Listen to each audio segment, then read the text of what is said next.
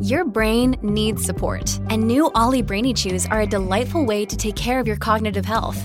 Made with scientifically backed ingredients like Thai ginger, L-theanine, and caffeine, Brainy Chews support healthy brain function and help you find your focus, stay chill, or get energized. Be kind to your mind and get these nootropic chews at olly.com. That's O L L Y.com. These statements have not been evaluated by the Food and Drug Administration. This product is not intended to diagnose, treat, cure, or prevent any disease. This episode is brought to you by Shopify. Do you have a point of sale system you can trust, or is it a real POS? You need Shopify for retail. From accepting payments to managing inventory, Shopify POS has everything you need to sell in person. Go to shopify.com slash system, all lowercase, to take your retail business to the next level today. That's shopify.com slash system. Hello, everybody. This is Marshall Poe. I'm the editor of the New Books Network. NBN listeners like to read books and buy them. So we thought we'd tell you that right now, our friends at Princeton University Press are having a remarkable site wide sale. You can get 50% off books, including ebooks and audiobooks, with the code 50, F I F T Y, at checkout until May 31. You can save some real money on Princeton University Press books. I encourage you to go there and check it out. Welcome to the New Books Network. Welcome to the New Books Network podcast. I am Roberto Mazza, the host of the Jerusalem Unplugged podcast. And today, for the Middle Eastern Studies series, my guests are Dr. Sarah Irving and Dr. Charbel Nassif. They will introduce and discuss the new book that they have edited together with Karen Sanchez Summerer, who is not today present for uh, the recording of this podcast the House of a Priest, A Palestinian Life, 1885 1954, published by Brill in 2022 and available as open access. The link will be posted in the description of the episode. The House of a Priest presents and discusses the unpublished and untranslated memoirs of Nicola Khoury, who was a senior member of the Orthodox Church and Arab Nationalist Party in Palestine in the late Ottoman and British Mandate era. With Sarah and Charbel, we will discuss the life of Nicola the context into which uh, sort of uh, he developed his activity both as a priest and as a nationalist. And we will look into some of the details about his memoirs and particularly how to read and make good use of what he left with us. Before moving forward, let me briefly introduce uh, my guest. So, Sarah Irving is currently a lecturer in Middle Eastern history at Staffordshire University and editor of the journal Contemporary Levant. She has worked and traveled in Palestine, Jordan, and Israel for over 25 years in fields including journalism and fair trade, as well as academic research. Dr. Charbel Nassif is currently the chief archivist and librarian of the Melkite Greek Catholic Patriarchate. He is also a researcher at uh, the Centre de Documentation et de Recherche Arabe Chrétienne at the St. Joseph University in Beirut. And previously, between 2018 and 2019, he was a postdoctoral fellow at Leiden University. And it's in the context of a crossroad uh, uh, funded uh, project Europeans, cultural diplomacy, and Arab Christians in Mandate Palestine between 1918 and 1948, that this project took shape and it was eventually co edited by uh, Dr. Irving, Charbel Nassif, and as I said earlier, Professor uh, Karen Sanchez. Before moving forward and talking about the book, Sarah and Charbel, welcome. Come. Thank you very much. So, my first question goes to uh, each and one of you, and I'm probably going to start with Sarah. Can you tell us a little bit more about your background and uh, also how did you come to work on this book? And the same question will be for uh, Charbel.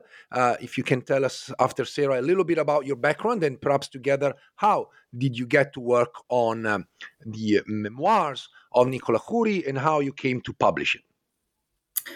Uh, thank you for that, uh, Roberto. Uh, so, um, I mean, I suppose in terms of origins, my background is uh, quite boring. Um, I'm a middle class British woman from South London. Um, but I always had a wide range of uh, kind of political and a- activist interests from my early teens onwards. And um, at one point in my life, uh, Palestine kind of became one of them. Um, and sort of various uh, reasons um, that kind of segued from being something that I did uh, as an activist to something that I started to research, and particularly uh, mandate, late Ottoman and mandate history. Um, so um, I, I, I kind of like to mention this because um, uh, because I, th- I know that it gives encouragement to some people who are worried about the idea of going back to university later in life. Um, but I returned to university in my late 30s, did a PhD in my late 30s and early 40s. Um, and after kind of a number of other um, research and teaching jobs, um, as you mentioned, I'm now a lecturer at Staffordshire University uh, in the history department there. Um, so I've, you know, I've I've worked and taught in a lot of different places um, in Britain and Europe and the Middle East, but um, uh, but yeah, that's that's where I am now. And the um, the the book, and I mean, Charbel will be able to talk a bit more about the origins of this. But one of the uh, postdoctoral roles that I had very briefly was with the Crossroads Project in Leiden, um, and um, Charbel and Karen had already found this manuscript um, and started to work on it, but didn't have enough time in their own kind of roles to uh, take it on. So um, she asked me um, particularly in terms of the fact that from before my academic life, I had been involved in kind of editing and proofreading and copy editing. Um, if I could kind of take this on as a project. Uh, so, um, so I kind of came in partway through a project that had been initiated by uh, Charbel and Karen, which he can talk more about. So, in fact, I'm more art historian and uh, theologian. I'm not historian. Uh, when I finished my two PhDs, I was assigned as archivist of the Melkite Patriarchate. And uh, I uh, knew about the research of Crossroad, the project funded uh, by the Netherlands National Research Agency. So uh, when I was preparing my PhD, I worked a lot uh, on archives in Rome and uh, it was a good experience for me. And after I worked also on archives in Lebanon and many monasteries. Uh, so when I had this postdoc, uh, Karen came to Lebanon, and we were planning to visit many institutions. So we went to the American University of Beirut, and we went also to Institute of Palestine Studies in Beirut, in Verdun. And there we find the many sheets like archives, like a, an index of archives, and there you find journal of Nicholas Khoury. Uh, Karen had the intuition, oh, it seems interesting, so we asked to see this document. Uh, we saw it for maybe 10, uh, 15 minutes. And after she told me, Charbel, it will be more really important to publish this journal. Uh, I'm supposed to work on Melkite Christianity on Greek Catholic. I wrote an article on Greek Catholic on Gregorios Hajar in the volume, but she told me no, we should work on this book. So I visited many, many times the institute to copy all these manuscripts to Arabic and then to translate it uh, in English with Vicky Musaid. So both she was uh, she uh, were translating uh, the work in uh, in English. I um, I was correcting her work because you know we have some terms in theology, in history, in many things that not every translated could do it. And after Sarah review all the work with all that correction, and we have many va-et-vient to uh, to uh, publish this book. And of course, thanks to Salim Tamari from the Institute of Palestine Studies, we have the authorization, the permission to publish uh, uh, this journal. I guess my next question is uh, let's start from scratch. Who was Nicola Khoury? Yes. So, uh, Nicola Khoury, he was born in Birzeit in Palestine in July 1885. Uh, he's, he came from an Orthodox family from middle class. He was not rich and he was not poor. His father was a priest. He was ordained priest. His father, while Nicolas Khoury has, has had six years old. After he moved to Jordan, he moved to Karak when he has 14 years old because his father was assigned a priest there. After uh, they sent him to Jerusalem, to the seminary of Jerusalem, for many years. And there we find in the journal that he was a very good student there. Uh, he was really intelligent, as he said. After he uh, came back to Karak and he was assigned as a teacher there. We can consider that the beginning of Nicola political commitment begins on Karak when he became a member of the Young Turks Association. Uh, we can say that his father maybe forced him to marry, and he had two children, Mariam and Takla. After the revolution in Karak in 1910, he returns to Palestine, and as you told us, it was a so difficult journey. If you read page uh, 84, for example, our journey from Ziza to Madaba was also a perilous one.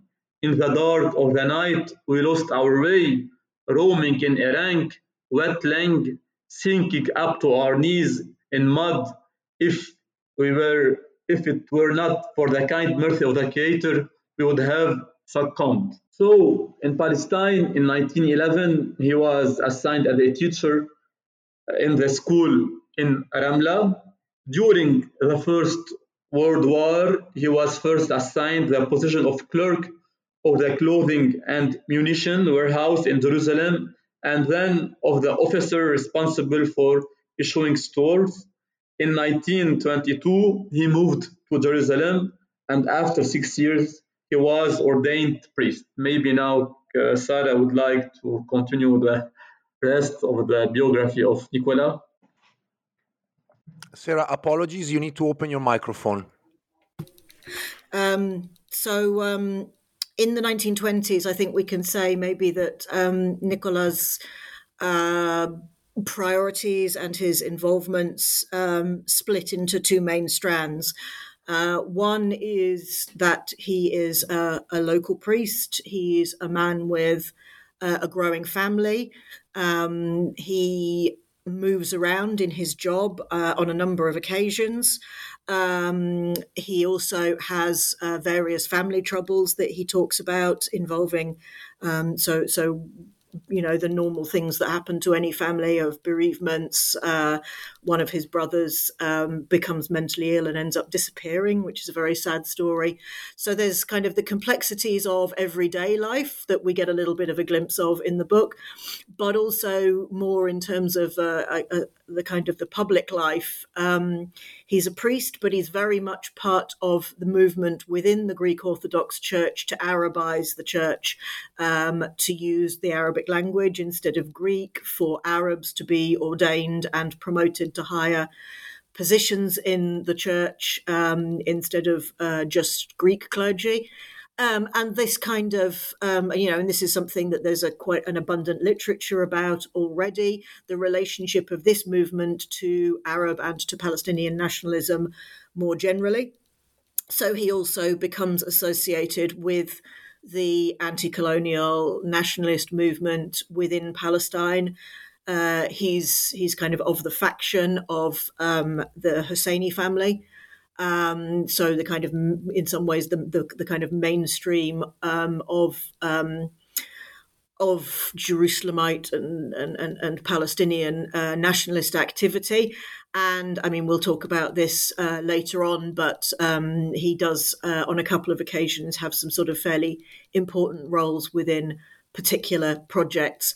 Uh, so this is kind of the, the, the, sort of life he has up until the Nakba in 1948, uh, and then he moves um, for sort of the final years of his life um, to Lebanon um, after the Nakba.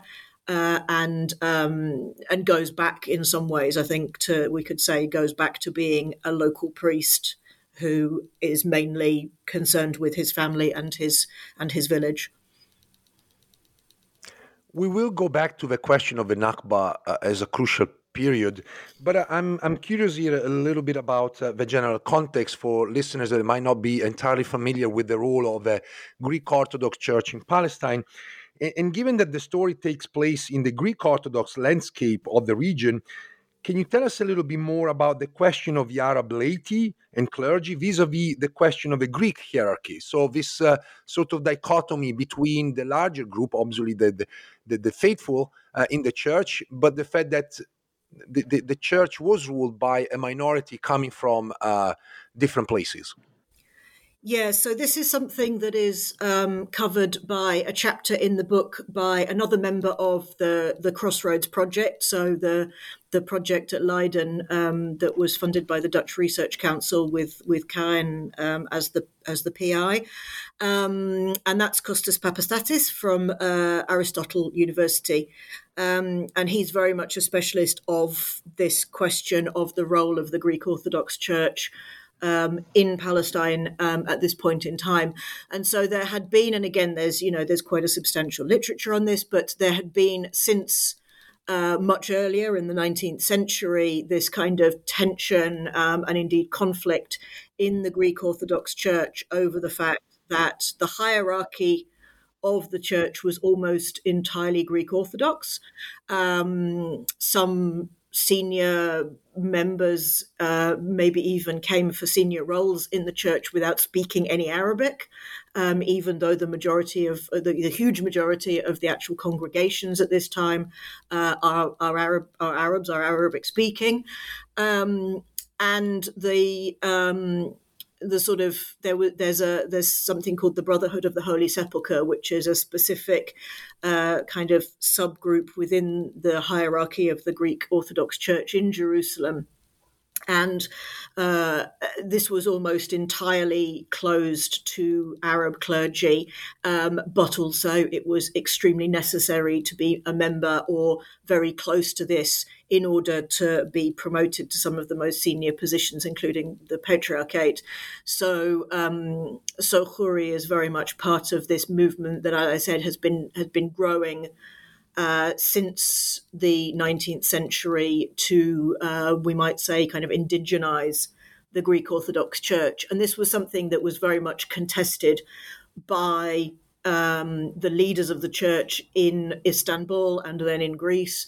Um, because of obviously the kind of status of Jerusalem and the Holy Land, um, and the fact that there's you know a lot of prestige and a lot of importance attached to kind of who who who gets to uh, who gets to maintain control um, of these elements um, of kind of Greek Orthodox uh, church practice. Um, it's you know obviously it's a major site for pilgrimage, so there's large numbers of Orthodox pilgrims visit Palestine, uh, not just from the Ottoman Empire and former Ottoman Empire places like Greece, but also especially from Russia. Um, and it's and it's very much a kind of subject which gets tied up with also European colonialism, Russian politics, um, Russian relationships between um, between Tsarist Russia and the Ottoman Empire and these kind of things. So, you know, there's the level of somebody like uh, Nicholas Khoury in terms of, of, of kind of trying to push upwards as an ordinary member of the church, and then there are kind of other uh, pressures and and conflicts going on um, that are really on the level of of sort of international diplomacy and international uh, international conflicts. I'm also curious a little bit about the question of the role of Christianity in Palestine. And perhaps you can tell us a little bit more about the role of Christians in Palestinian society and politics, uh, just, just at large, and not just focusing on the Greek Orthodox Church. Charbel? Yes, maybe before I would like to add one more element to what uh, Sarah said. Uh, for the Greek Orthodox Patriarchate of Jerusalem, education, pastoral work, and charity was not really important for them. That's why when we read all that journal, we see how much uh, the, education is important for Nicola Khoury. The schools, he always said as the schools in Jerusalem was not very good, etc., uh, etc. Et the school here is very good. So it's very important the education. That's why in the 20th century, many Greek Orthodox were converted to, Greek, to, to be Greek Catholic because Gregorios Hajar gave them schools.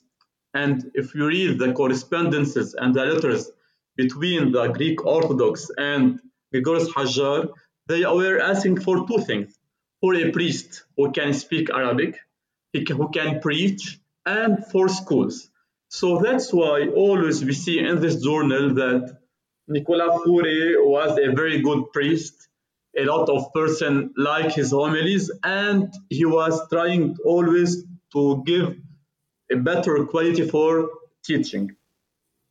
To answer about your question, Roberto, in general about Palestine, the Christians were like mosaics. So we have Greek Catholic, Greek Orthodox, we have also Latins, some Maronites, and also we have Anglicans, we have Armenian, we have Ethiopian. So we have many tradition, many culture uh, implanted in the in Palestine, and of course, because it's the Holy Land, it will be most important to uh, to be present, to venerate the holy places, the Jerusalem, the, the temple, etc., the holy sepulchre.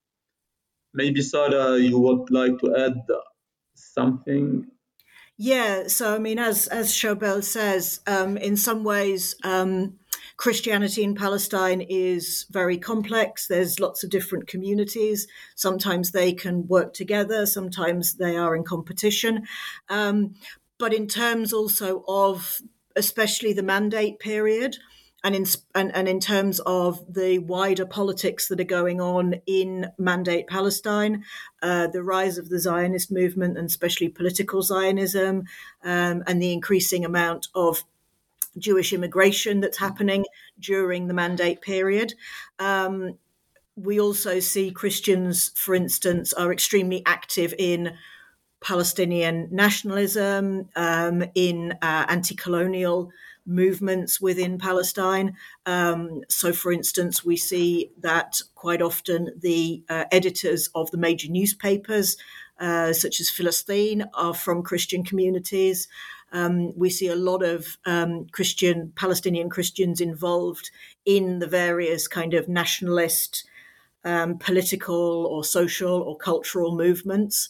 Um, and you know, it's it. There's there's this kind of stereotype I think um, nowadays um, in the 21st century of Palestinian nationalism as something that is uh, kind of very heavily dominated by Islam and and Muslims, and actually.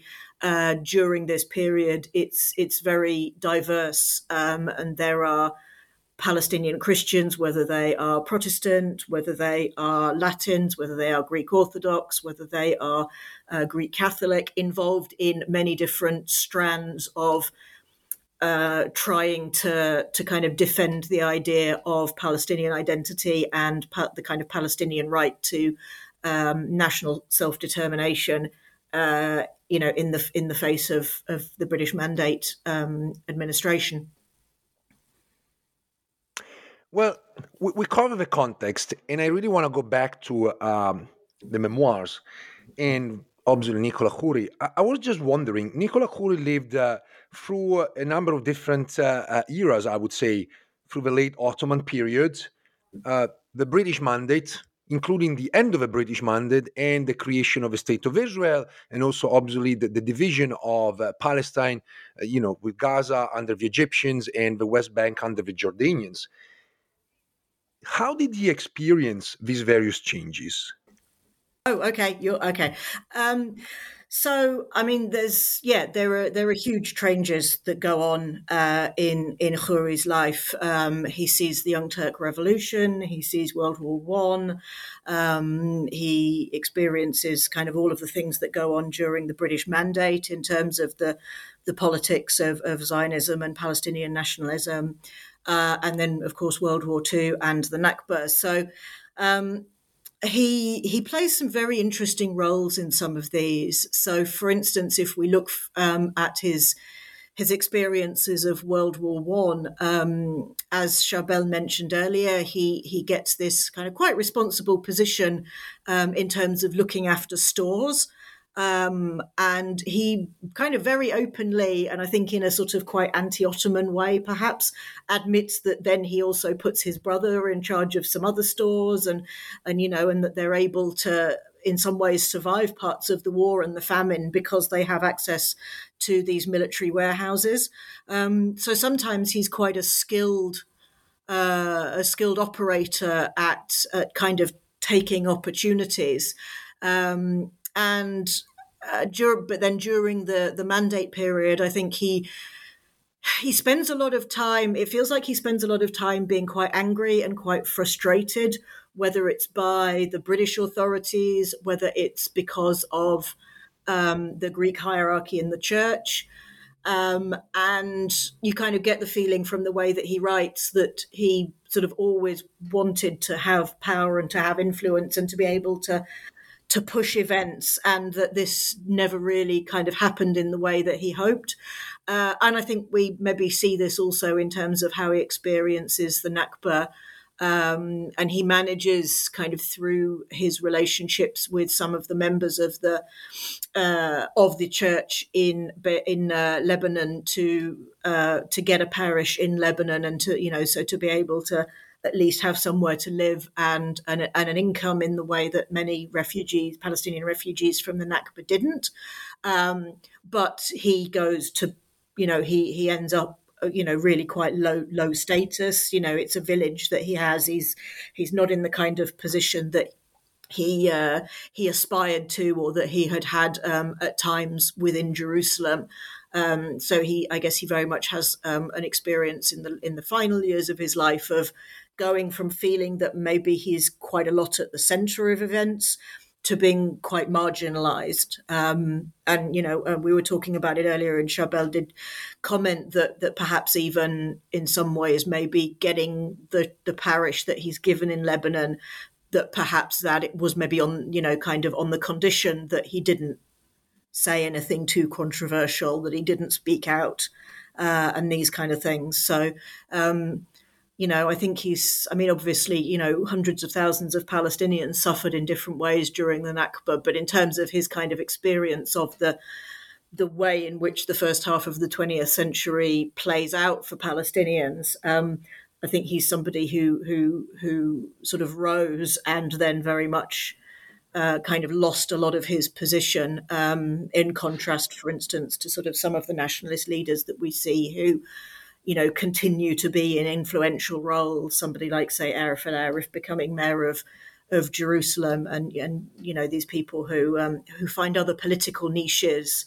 Um, he he very much becomes somebody who um, is quite quite marginal for the final years of his life.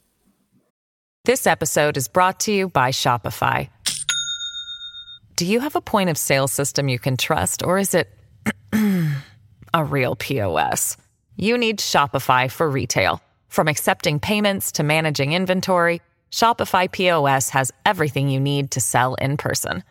Go to shopify.com/system all lowercase to take your retail business to the next level today. That's shopify.com/system. Thank you. I don't want to add a lot of things, but as we when we read the journal of Nicolas Khoury, we could imagine that he wants us to know that he played a crucial role to avoid the partition of Palestine when he traveled to Geneva and he visited many uh, many countries, Serbia, uh, Greece, uh, Romania, to to inform the government of these countries, people, leaders about the danger of threatening the holy places since the seizure of the country by the Jews. And either when he talked about Nakba, and we say that he spoke a little bit about Nakba because after that he returned to he, he traveled to Lebanon. He tried to form a committee among the Christian clergymen, including all the communities, to protest against these attacks. We have the impression Khoury wants to say that he did all his best to prevent uh, Jerusalem or Palestine from the Judaization of the Holy Land, but uh, all what it is, what what he did, he couldn't uh, attain. Uh, it didn't work. It didn't work. And actually, this makes me uh, wonder about uh, one question about uh, how do we read these memoirs? In other words, uh, how do you think this narrative has been mediated? And um, are there any sort of uh, parts that we should be skeptical of? I mean, this is like it's always the problem of reading diaries and memoirs and trying to understand, uh, you know, what kind of pinch of salt we need in order to make sure that we have a correct understanding and also understanding the context behind uh, uh, the memoirs in this case. Uh, shall I take the first part of the question and you take yes. the, the yes, second? Yes, yes, so, no problem.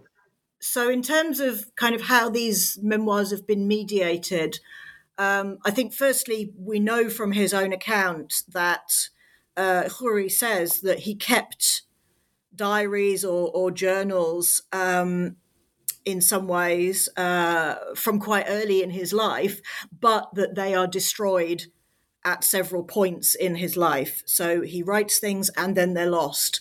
Uh, so, you know, we kind of know that this is, uh, we know that this is sort of a final version, um, as it were. So it's something that is written largely after the Nakba. Um, you know, he's probably framing elements of what he wants to say according to historical events and according to a certain amount of, um, of sort of looking back over things um, as Charbel has mentioned, you know, you you get the sense that he very much wants to to indicate that he did all that he possibly could. Um, uh, and you know, and, and and I think as Charbel will discuss a bit more, maybe even overstates that quite often, um, to put it mildly. Um, I think there's some interesting aspects of that whole question because, um, you know, we do think that probably this manuscript was written towards the end of his life, so in the early 1950s, and that does raise issues around the fact that, for instance, when he's traveling through the Balkans to Geneva, and we talk about this we might, might talk about this um, in a bit, but um, you know he is he is asking for support from people who then a few years later um, are very probably involved in the Holocaust of uh, Jew- the Jewish communities of the Balkans, um, in Romania and, and, other parts of the Balkans. So you know there is there are there are aspects of this that are very problematic in terms of what has and hasn't been mediated in different ways. And then, of course, there's just the basic fact that this is translated. Um, it's it was it was a manuscript, and then it was transliterated by Charbel in order to give us a version to use, and then it's been translated. Um, uh, that was very much a collaborative process between three, four, five people uh, and the annotations again you know there's there's work there from from uh, Karen from Charbel from Costas from myself. Um, so you know uh, we've kind of tried I guess to do do as much justice as possible to the to the original version but you know translation as as many people have discussed and written about is you know can be seen as a colonial act can be seen as an aggressive act Um, so you know, we we we, we tried to uh, to be as close as we could to to what he was writing. Um, and having people like Costas and Charbel, I think, was very, very important because of their specialisms in uh, the, the, the particularly the religious side of things, which is something that I don't particularly have, and and the fact that this is something that's incredibly important to him, and so I think you know, in some ways, there's a, there's a lot of language in there that is very, very uh, specialist because it's you know it's about the practices of Christianity in a particular environment and that many of us from outside that won't understand. And so, I mean, having Charbel and Costas there to really sort of contribute how to engage with some of the terminology and and the the, the sort of the feeling behind that as well, I think was is really important. My turn. Yes, thank you, thank you. In fact, Roberto, every time uh, Nicolas Khoury shows us as a hero, we should be skeptical. Skeptical doesn't mean that he is a liar, but we should be a little bit uh, more attentive uh, for what he's saying. Uh, Nicolas Khoury considers his person more important and valiant than all others and bring everything, every event back to himself. Thanks to me, we could do that. Thanks to me, we avoid these problems with Muslims. Thanks to me, etc., etc. And even when Khoury visited the king of Jordan, Abdullah, he mentions that the king proposed him to become the patriarch of the Arab and said he was ready to make this happen. So a king a Muslim king proposed to a married priest to become a patriarch. It's a real illusion. It's not. It's not normal. It's not normal. I think King Abdullah and even any simple person would not uh, propose this thing. So we we can say that Nicolas Khoury has a big ego and he wants always to uh, uh, we can I feel that of course Nicola excelled in teaching in pastoral services, but for his political engagement, it's clear that he believed he played a crucial role in the national struggle. But in fact, we don't know a lot of things about him. When you open an encyclopedia of, about uh, Nicola, about Palestine, Palestine, the 18th century, sorry, the 20th century, the Nakba, everything, you will you will see many articles or many mentions about Hajar, Gregorios Hajar, But we will not see anything talking about Nicolas Khoury. And if we talking about Nicolas Khoury, he was in this committee, in this committee, only this. So I think for example, also when he said when he visited Romania, Serbia, many uh, journals take pictures of him, kisses her hand, etc., etc. And uh, our team tried to search in these journals in this period. We didn't find anything. So it was really interesting to say that he was not always honest in what's saying. He he will try to keep let us say he's a, to think that he he's a star. He's a star like Hajar or other person. But I, I don't feel that it's true. I I don't feel that it's true. And sometimes he do some wrong ecclesiastical things. For example when he traveled to Egypt without the permission of his patriarch it's forbidden. It's not normal to travel and to serve in a church without the permission of your patriarch. And or for example, when he participated to a marriage and the patriarch was present and he didn't he didn't mention him. It's not normal. So I think that sometimes uh, Nicolas Khoury didn't say all things. Always he he told us a part of uh, the reality. Thank you. And I think to add to that, I mean, I would stress we spent a lot of time looking at uh, Arabic newspapers, Serb newspapers, Romanian newspapers. There's, you know, there's been many people, including uh, um, uh, the the PI of Charbel's new project, Ioana Fedorova, in in uh, in um, Romania, tried to find in in you know in various uh, Orthodox archives as well, and we if we find mentions of him, they are they are really small. And you know, again, in the question of mediation and the fact that this is mainly written in the 1950s, when he is very much outside, you know, you kind of start to wonder if this is a bit like, you know, your uncle whose you know war stories have him as the great hero of something rather than rather than you know one of the followers and you know Khoury's been sidelined and been marginalized but he wants to see himself as as superman. I was just wondering please go ahead. Yes if i may i want only to read one paragraph uh, from the introduction uh, talking about uh, this matter. Uh, the use of the arabic expression we had a shining place among them among other priests, underlines the degree to which Nicolas was seemingly obsessed with his own importance. Details such as the story of the highest governor and the mutasarrif coming to school to attend his classes are unlikely to be totally truthful. His megalomania strikes again when he considers that none of the former priests could be found worthy indeed were worthless after he and Khalil Hakim were ordained and took up their position in Jerusalem.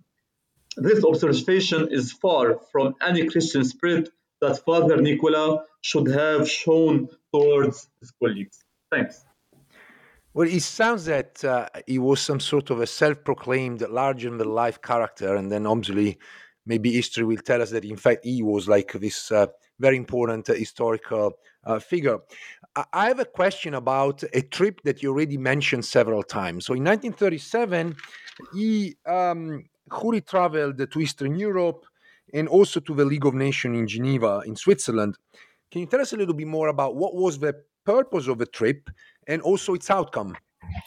So, in 1937, the League of Nations uh, debated the idea of partitioning Palestine between Arabs and Jews for the first time as a kind of formal proposal.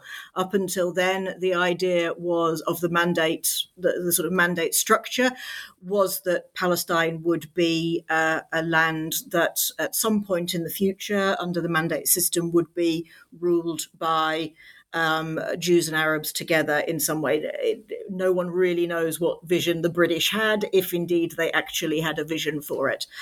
Um, but um, but as the situation became more and more difficult, especially during the the um, the Palestinian uprising of 36 to 39, people started to say, okay, maybe instead of trying to create a single what would what would now be termed a single state solution, um, we need to partition the land. And there was the first of the debates about this um, in 37 at the League of Nations in Geneva. Now, obviously, the the Zionist movement has a delegation, and also there is a it's not really a Palestinian delegation. It's more of a, an Arab nationalist delegation. Um, it's actually, uh, to some extent, headed up by, and I can never, I think it's Adel Arslan, not Shakib Arslan. It's one of the Arslan brothers, and I always get it wrong. Um, and then you have Palestinian figures like Auni Abdul Hadi, um, who go, and some of those go direct to Geneva. Um, you know, they are a, a, a, delegation who are in Geneva for all of the proceedings, uh, and there's various different stages.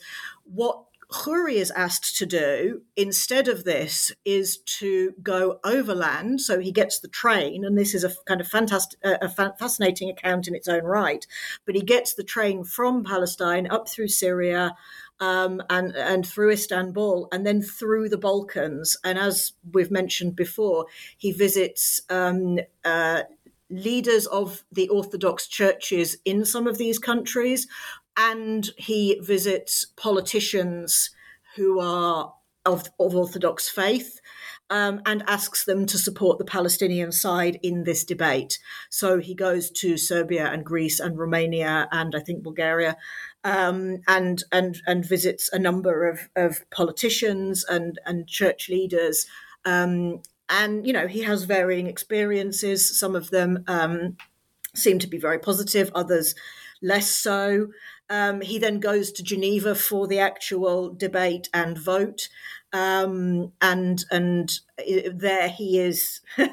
Um, as we've described possibly he uh, overstates his own kind of uh, prominence during the debate. Um, but he is he's there as part of the palestinian delegation um, during it, uh, and, and and also comments um, on the fact that the Zionist organization, um, at, uh, you know, have have also have a presence there, and he, and it's you know it's very interesting in terms of his description of the actual events there, and he talks about people like Eamon de Valera, the the Irish nationalist leader, making a speech in support of the Palestinians as well, which which you know did happen. He was he was he was very supportive of the Palestinian position at various times. Um, so it's it's a really interesting kind of glimpse of kind of a, a quite a pivotal moment in Palestinian history there. I have a couple of more questions. Um, and one is about chapter two of this book. Uh, um, chapter two looks at uh, Arab Orthodox in Palestine and Jordan through the lenses of the Frank Scholten photographic collection of 1921 1923. Can you tell us a little bit more about uh, this particular uh, photographic collection? Why is included in the book, and what uh, does tell us? Okay, so um, this chapter was prepared by Sari Zananiri, who is another member of the Crossroads Project, and he's been working very much um, on this Frank Scholten um, archive, which is held by the Dutch Near East Institute. Um, and um, uh, the reason we wanted to include this is that uh, despite his statement that there were lots of photographs published in the newspapers of him in the Balkans, we actually couldn't find any image of Nicolas Khoury. We don't really know what he looked like. Um, but what we do have um, from various places, but particularly from Scholten, uh, is a sense of the, the Greek Orthodox presence in Palestinian life in a very day to day way. So, uh, Scholten was in Palestine for these two years, as you said, 21 to 23.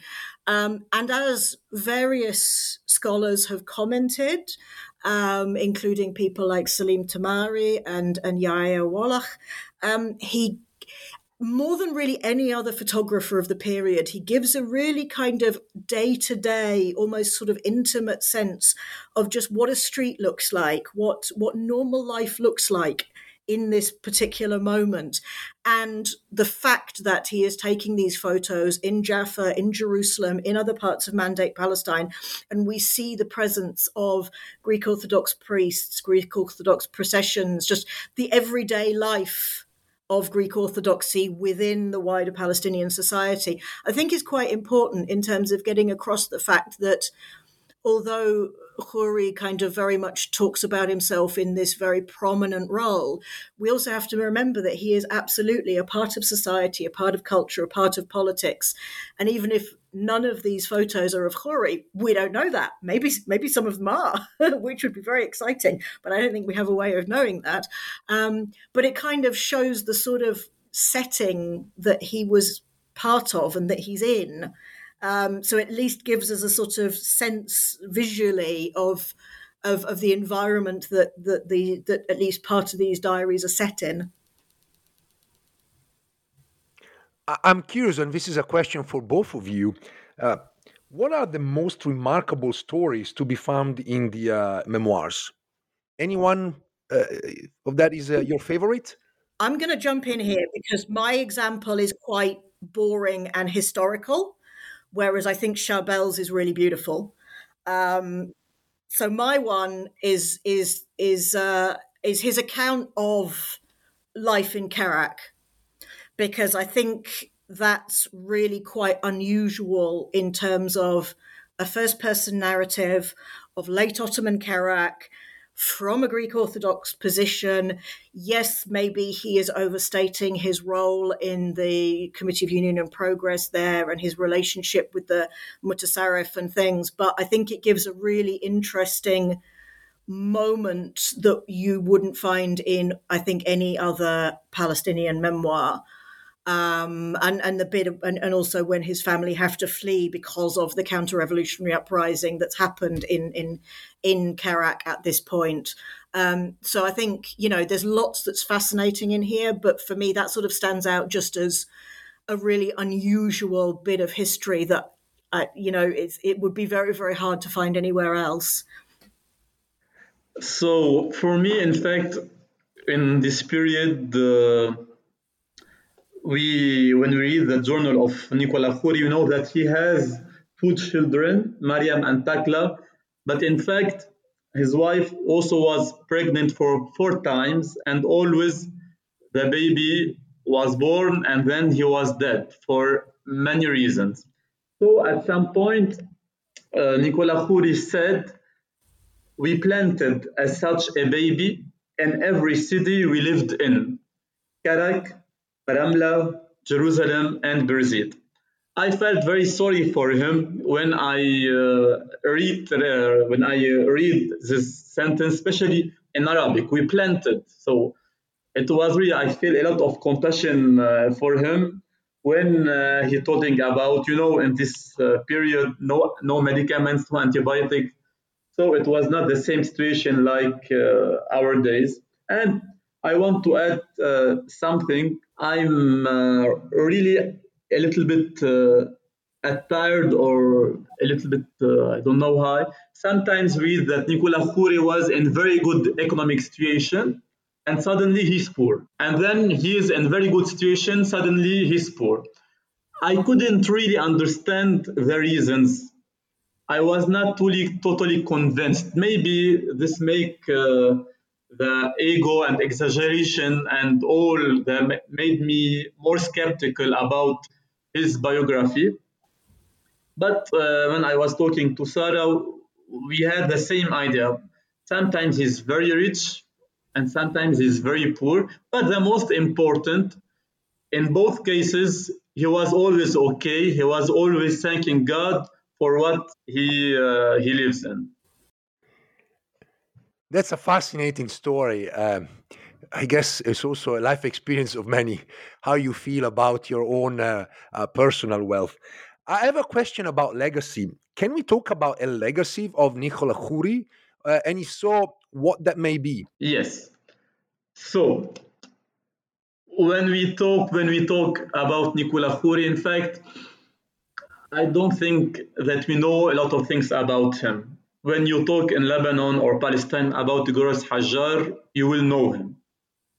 In fact, Nicola Khoury, when we read uh, his journal, he say that uh, he edited an euchologion, a book of prayers. In fact, until now, we are using his book in Orthodox churches for marriage, baptism, etc. So, the legacy of Nicola Khoury is uh, present in his book. He was his book was published many times. But also, I should, I think that it's important also to mention that a part of this journal was uh, translated, was published in Arabic in a book entitled Insaniyat Malak, or The Humanity of a King. It's a book about uh, the life or the biography of the Sultan Abdul Aziz ibn Abdul Rahman Al Saud, the founder of the Arab Saudite. And it seems that uh, the maybe the le petit-fils uh, uh, saw uh, the author some way in Washington, and he gave him all this journal. So uh, the author can uh, put in his book some passages to speak more about Abdul Aziz, how he was open to other religions. But in fact, until now, we don't have a real legacy of uh, Nicola Khoury. I don't know, Sarah, if you have uh, something uh, to add. No, I think I think that your point about the uh, the prayer book is something really interesting because Khoury does talk about it in his memoir, but not not for very long. You know, he he he has uh, he publishes several books. There's there's this um, there's this Arabic edition that he edits, and then he also, with his cousin, wrote a history of the Orthodox Church in Palestine, which is referenced quite often. But again, he only actually writes about this sort of maybe one or two paragraphs at most. Um, and I think this is sort of interesting in that he has a legacy you know, he has a legacy in that there are churches where pe- he he's part of people's lives every day or every week, but that's not the legacy he wanted. Um, which is kind of sad, but is also sort of tells us about something I think about you know the human condition generally in terms of how we want to see ourselves and and our, and our own legacies. But you know that's that's that's in some ways what his legacy is. It's his um, you know his sort of vision of the Arab and Arabic language presence in the Orthodox Church. So you know he's he's there, but we you know people don't tend to recognize him as a as a name um, for doing those things, and they're not the things that he wanted to to succeed in and be seen as important for.